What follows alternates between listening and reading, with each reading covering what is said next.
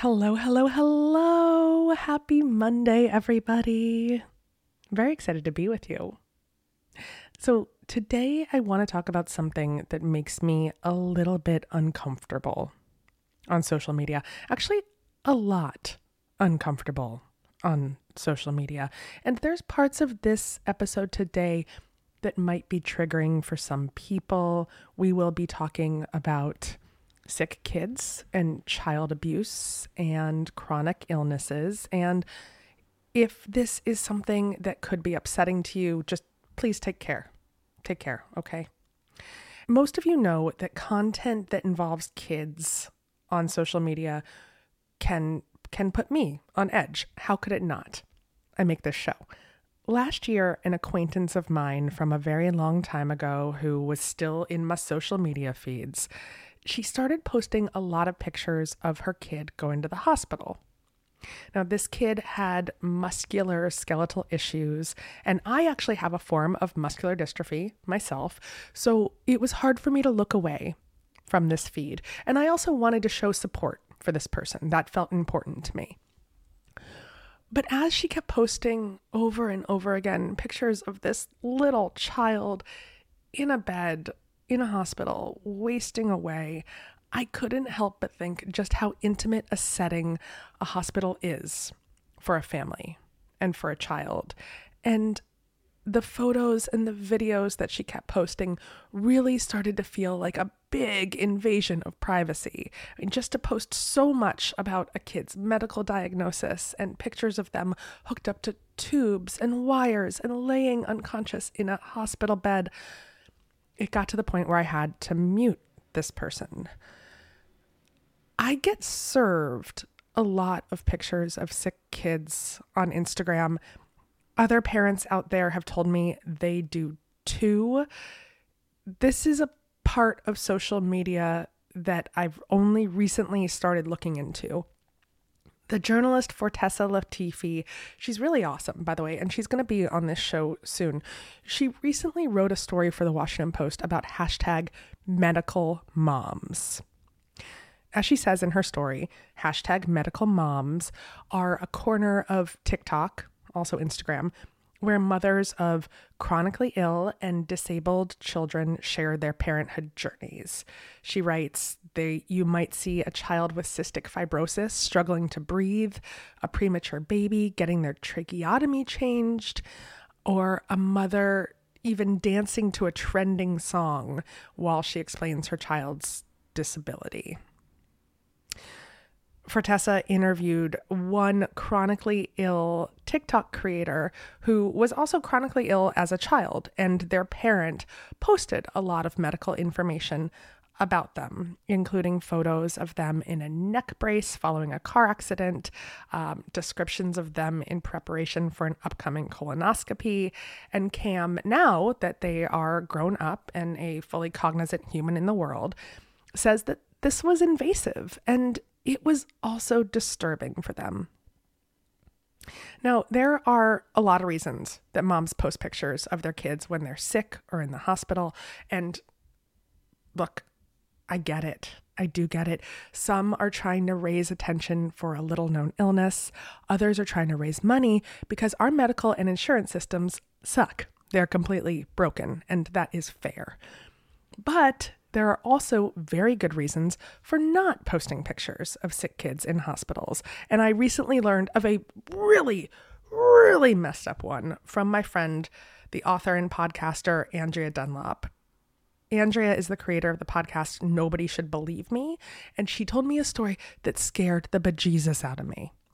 She told me that there are people out there who want attention so bad that they will actually steal pictures of sick kids that other parents have posted on social media and then pretend that these are their own sick kids to get attention. You've talked in previous episodes about people who, you know, pretend to have a family that they don't have and they use mm-hmm. other people's photos to do that. Mm-hmm. And so when people are posting photos of their kids online, which honestly I much stopped doing after listening to the first season of your podcast, Um, but when people are posting pictures of their kids online, they should be aware that that is a risk. And when they are posting pictures of their kids in the hospital, they should also be aware that that is a risk that someone is going to steal that content and pretend that that is their sick child and use it to get attention and possibly also fundraise. So that is, you know, as we as you always talk about, like those pictures go out into the world and they are not under your control anymore. You know, there there was a case of this woman, Emily Durr, who um, had an entire 10 year long history where she built out the story of this family and used, you know, used this family's photos. And she had this story where the mom was pregnant and she was in a car crash and then she died and the baby lived. And she had this son, this other son, Eli, who then had cancer. And so it was this warrior Eli page where she was, you know, fundraising. And it turned out to all be, you know, photos that she'd taken from the inter- internet and she had been keeping it going for a really long time. But um but yeah, so I mean this is this is one where it's just you just are sort of so horrified to think about someone who's going through and finding these photos of sick children and then presenting them with this false narrative. That's terrifying, right? Terrifying. We are going to be doing another whole episode on medical influencing medical moms on Instagram and TikTok. There's a lot to unpack here. There is. But when I started talking to Andrea Dunlop about this phenomenon of posting sick kids, we also got talking about her podcast. Her podcast is Nobody Should Believe Me, and it focuses on Munchausen by proxy. Munchausen by proxy is a type of child abuse where a caregiver pretends that a child is ill in order to get attention for themselves. Now, Andrea, this has touched her very, very personally. Her own sister was actually investigated for Munchausen by proxy abuse more than a decade ago, and it tore her family apart. That's part of the reason that she created her podcast, Nobody Should Believe Me. And in her deep dive into the subject, Andrea uncovered a lot of information about Munchausen by internet. This is where people pretend to be ill on social media to get attention or to raise money. They pretend to be sick themselves. Some women pretend to have a sick child. There have also been cases of women pretending to be pregnant in order to get attention or to raise money. Now, again, the majority of people who post about these kinds of topics are not deceiving anyone, but there is a corner of the world where they are. And so that's why we should be talking about this. And it's also why I called Andrea up to just give me a rundown on what Munchausen by internet is, whether or not social media is making it worse, and how normal consumers of social media can look out for these things, can look out for signs that they may be being deceived by someone who's posting these things just to get attention.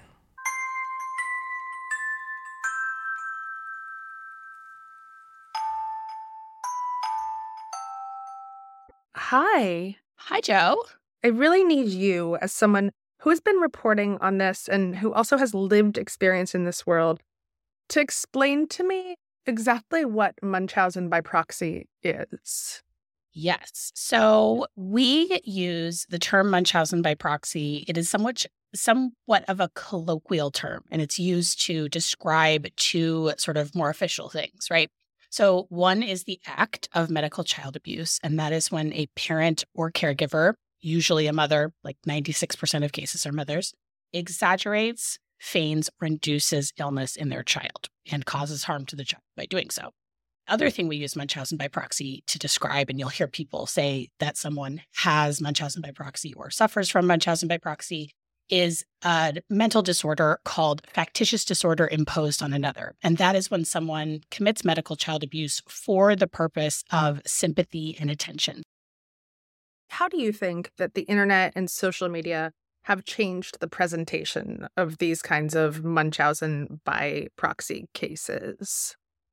Unfortunately, I think they have thrown fuel onto the fire of something that surely existed long before this. Um, you know, the the Munchausen by proxy, that term came about in 1970s, but I, I sort of suspect that this abuse has been with us probably as all forms of abuse have since time immemorial. In terms of people who have the disorder, it, the presence of social media, I mean, it, it just cannot be overstated how much worse this makes everything because it used to be that our communities really existed uh, in real in the real world, right? In the physical world. I, I, mean, I would argue that online is the real world, but they existed in the physical world where they had those limitations, right? So if someone was doing this behavior for a long time, you know, people would catch on, right? People, you could only sort of burn through so many people. You could only sort of go to so many different medical institutions before, you know, possibly people were onto you. And now eh, the number of people you can go to for that attention, right, which is the which is the reward in this case is infinite. I mean, you can you can find people all over the world. You can join support groups for the disease your child allegedly has. You can, you know, fundraise on all of these sites like GoFundMe and you can just access so much more attention and i think that's that's why it's so relevant to what you talk about on your show is because you know we talk about that uh, online attention it feels very good to all of us, right? That's a very human thing. And so I think that that has just supercharged this abuse. And certainly all of the experts that I've talked to feel that that's the case. This abuse is characterized by intentional deception. Right. And one of the things that I was shocked to learn from you is that there is a group known as, quote, illness influencers. What does that mean? So, this is you know, a group of people, and it's a lot of, I see a lot of this content on TikTok.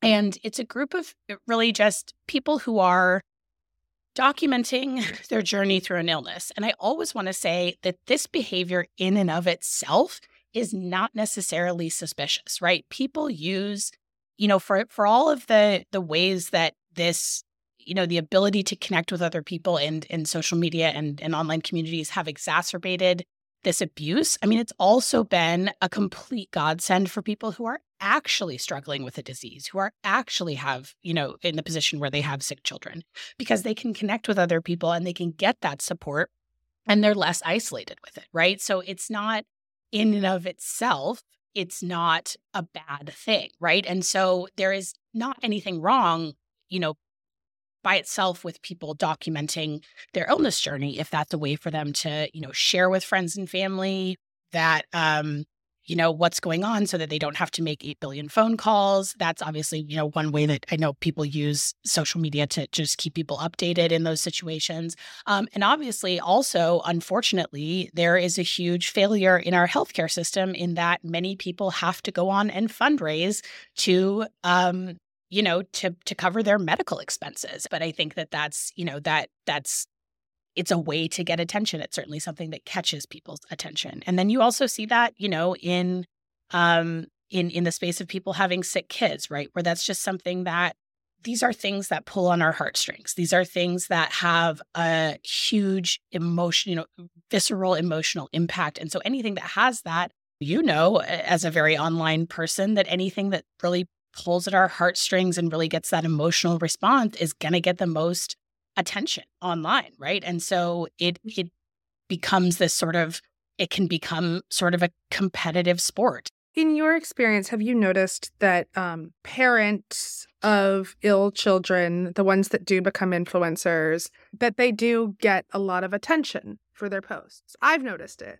I I see whenever I see sick children in my feed um, and I see parents posting about sick children, I the likes are outrageous. The numbers are so huge. And I will tell you, some of these pictures are very difficult to look away from. I've seen pictures that feel so intimate of children going into surgery and children hooked up to all kinds of medical equipment that clearly they don't they have not consented that their parents share uh and that feels it, it disturbs me that that part of this disturbs me yeah i absolutely agree with you and i i do know you know just from from sort of looking at numbers and, and research on it and talking to other people who do engage with that content that those posts get very popular and they can get a lot of attention mm-hmm. um which is why you know which is why when people are abusers, that's that's what they're they're using, right? And so I mean, I personally cannot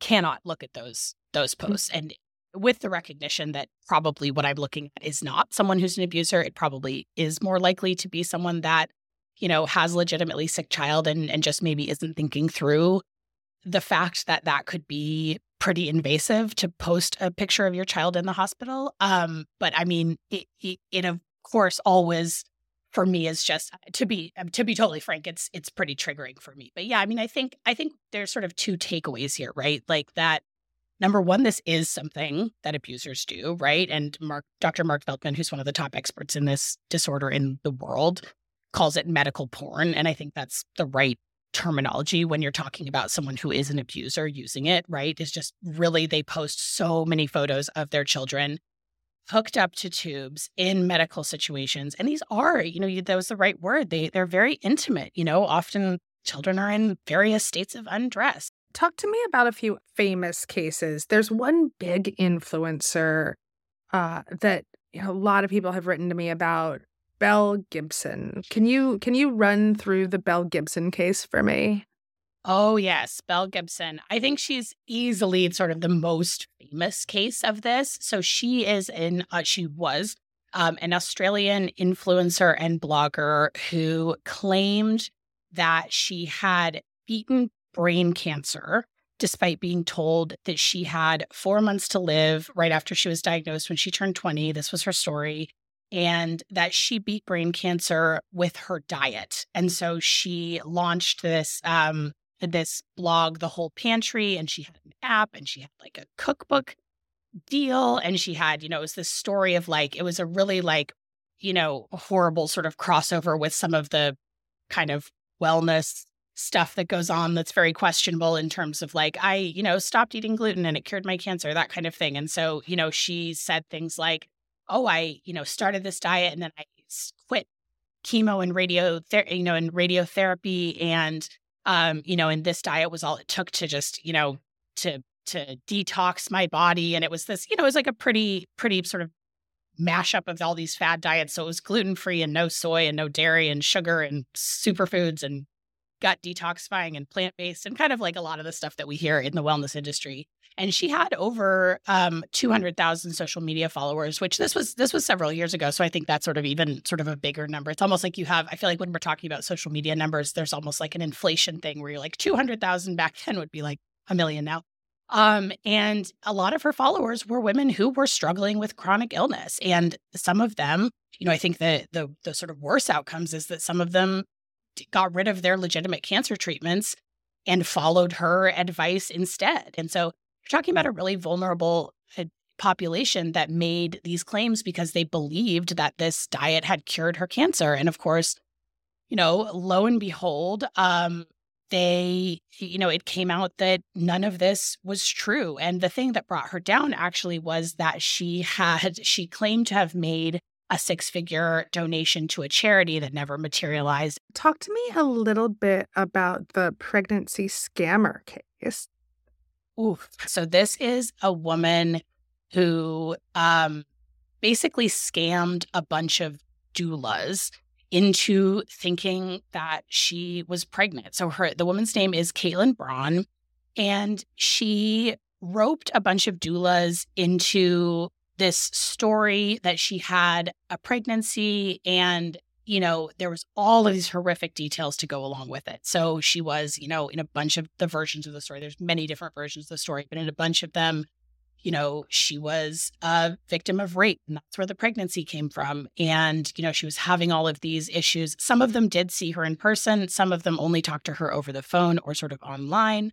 Um, and it was just, you know, these escalating situations where then she lost the baby and she was narrating a stillbirth to the doula on the other line. And then she said, you know, and one that her friend who was with her was going into early labor. So, I mean, these just extremely kind of over the top, really horrifying stories. And so it's really just sort of especially horrific that this is the people that this woman was taking advantage of, right? Because it's it's very hard on anybody who is in a role like that or any kind of medical provider because their job is so dependent on them being able to trust that their patient is telling them the truth. How can just like the average consumer of social media content consume images of illness on Instagram and on TikTok? What should we be looking out for?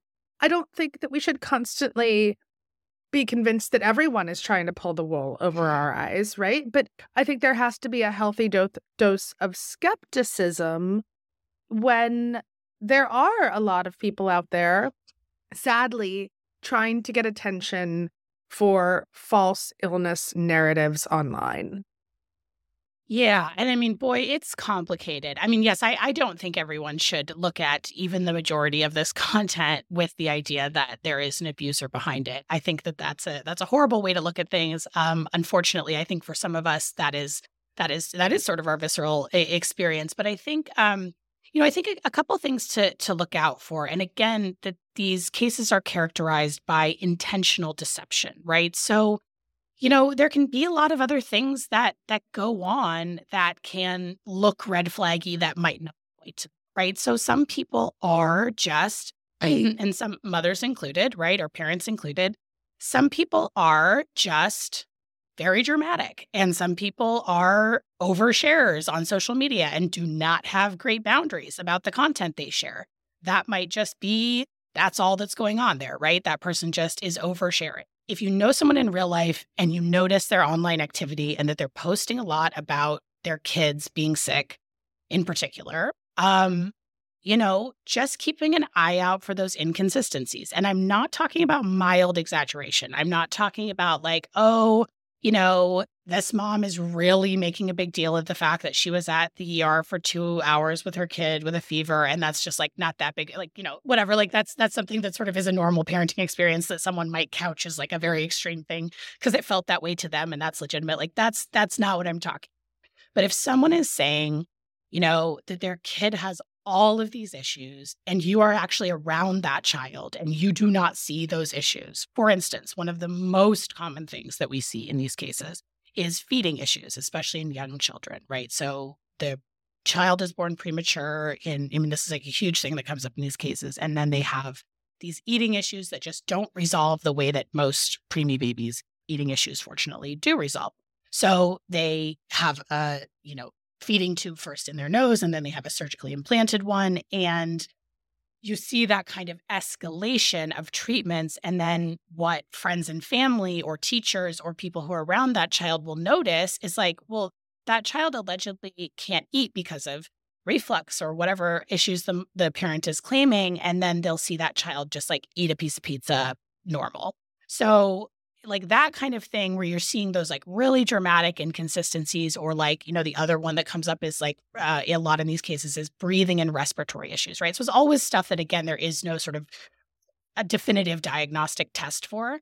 Um, and they'll say oh my god my child has such severe asthma that they're you know can barely you know get through the day. And then you see that child just like playing sports and being normal and running around. And i think for a lot of people and, and I hear from so many people where they have listened to the show and they're sort of able to name what they were feeling about someone in their life. And then, you know, then of course we always encourage people to report if they really have, you know, a suspicion that that abuse is happening. That is that is on all of us, right, as a community.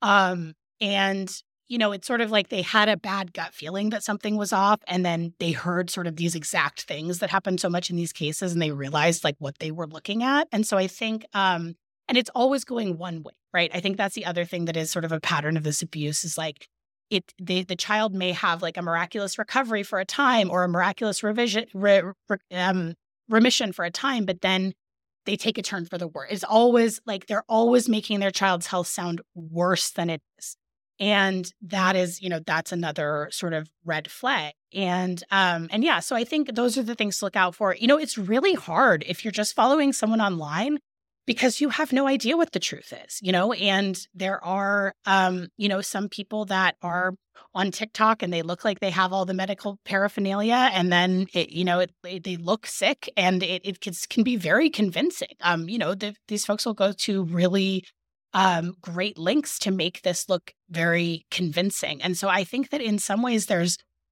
there's sort of no way to know. Um, but I think you can also like, you know, one of the ways that this family we were talking about, this Emily Durr person came out was, you know, people just sort of started cross-referencing, right? It, they they Google, they got suspicious and they Google image some of the photos that she was using and realized that that was not the person that she was talking about. It was some other lady and, you know, who lived some completely other place. And and so I think if you are, you know, if you are just following someone online and you are, you know, wanting to support that person in their journey and, you know, possibly even donating money or resources to them, if you start to get suspicious, usually a little online sleuthing will uncover a lot, right? And I think a lot of people sort of know how to do that now. And so I think just just doing a little fact checking can often help. Um, so I think if you are going to follow someone online and and you're you know wanting to be supportive, and that again that can be a really positive thing, right? I never want to take that away from people because I know that illness can be isolating. Having a child with an illness can obviously be extremely isolating. But I think if you just suspect something is up, then a little fact checking can go a long way.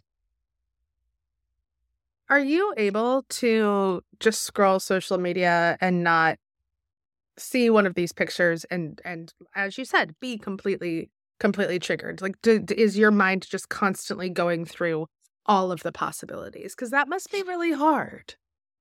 There are two things that, like pictures of sick kids, and um, especially if they're like in a hospital setting, and pictures of pregnancy loss. Um, you know, I had an influencer who I followed, and she posted a picture of herself in the hospital, you know, with her husband and, and baby after a pregnancy loss. And it again, that I am not here to say that that was not her right to post it, but I had to unfollow her for a while just for my own mental health. And I do not think she was in any way fabricating any of that. I have zero suspicions about that person, but just yeah, I mean for for me that content is so yeah, it's it's really it, it hits me on on a pretty visceral level. So I do try and sort of avoid that. And you know, I also because of the podcast and the book that I'm that I'm writing on this topic, I mean, I spend a lot of time with this content, I spend a lot of time reading through documentations and, you know, mostly not looking through photos, but sometimes. And so I sort of also have to just like be aware of my threshold for it. And when I'm on social media in general, especially on TikTok, like TikTok is my absolute just for fun platform. Like I occasionally like post a silly vid- video with like a filter, one of the filters, you know, or something, but like I don't even like promote my work really on that platform. I just go to like watch fun things. Why do you think that people posting pictures of sick children, of children with chronic illnesses on social media, why do they get so much attention? Is it is it the Instagram, TikTok algorithm? Is it because they're tugging at our heartstrings? Is it a combination of both? I mean, I think it's it's probably a combination of both. I mean, listen, uh, I am not a tech person, but I do seem to think, and you probably know more about this, but I, I feel like whenever you have like a um like Instagram or these other platforms seem to know when you have like a big life event versus just like a post about something else, right? If you're like, I got married or I got a book deal or whatever. And so I think like that that may be part of it, the algorithm, right? Um again, that's just a that that's speculation on my part. I mean, I think the bigger thing is like, you know, sick kids, they really get at something for all of us that it's both the most sympathetic and the most horrifying thing you can possibly see, right? Like it feels so viscerally wrong for a child to be sick. And of course, it's the most heartbreaking thing we can possibly imagine. Um, and so I think it's just, I, I don't think there's anything that has the emotional impact of a sick or dying child. I, I just think that is, you know, and certainly for parents, like I think that is part of becoming a, a mother for me was like, oh, I have a new worst fear. There is a whole new worst case scenario in my life that like did not exist before. And it is that my child, something bad will happen to my child. And so I think it just, it's a, it's so visceral. And I think that it, it makes me so upset that people exploit that, right? Because we want to be able to be sympathetic and don't I, I don't want to be suspicious of people that have you know sick children and and that's that's horrible right? And you want those people to be able to have that support and to be able to go into online communities without being afraid that they're going to be infiltrated by an abuser. And you know it's just but i just think those i just think it really I, I think it's one of the most visceral instinctive things you can see is a picture of a sick child yeah yep Tell everyone where we can find you and when we can listen to the third season of your podcast. Yes, thank you so much. So, um, my podcast is Nobody Should Believe Me, and that can be found anywhere you listen to podcasts. The first two seasons are out now, so you can go and listen to those. I certainly think it would help to understand kind of what we're talking about in the third season. The new episodes will start airing next Thursday, September 28th. Um, so yeah, you can you can join us there. And in terms of where else to find me, I am very on Instagram. So I am I am on there a lot and you can talk to me there.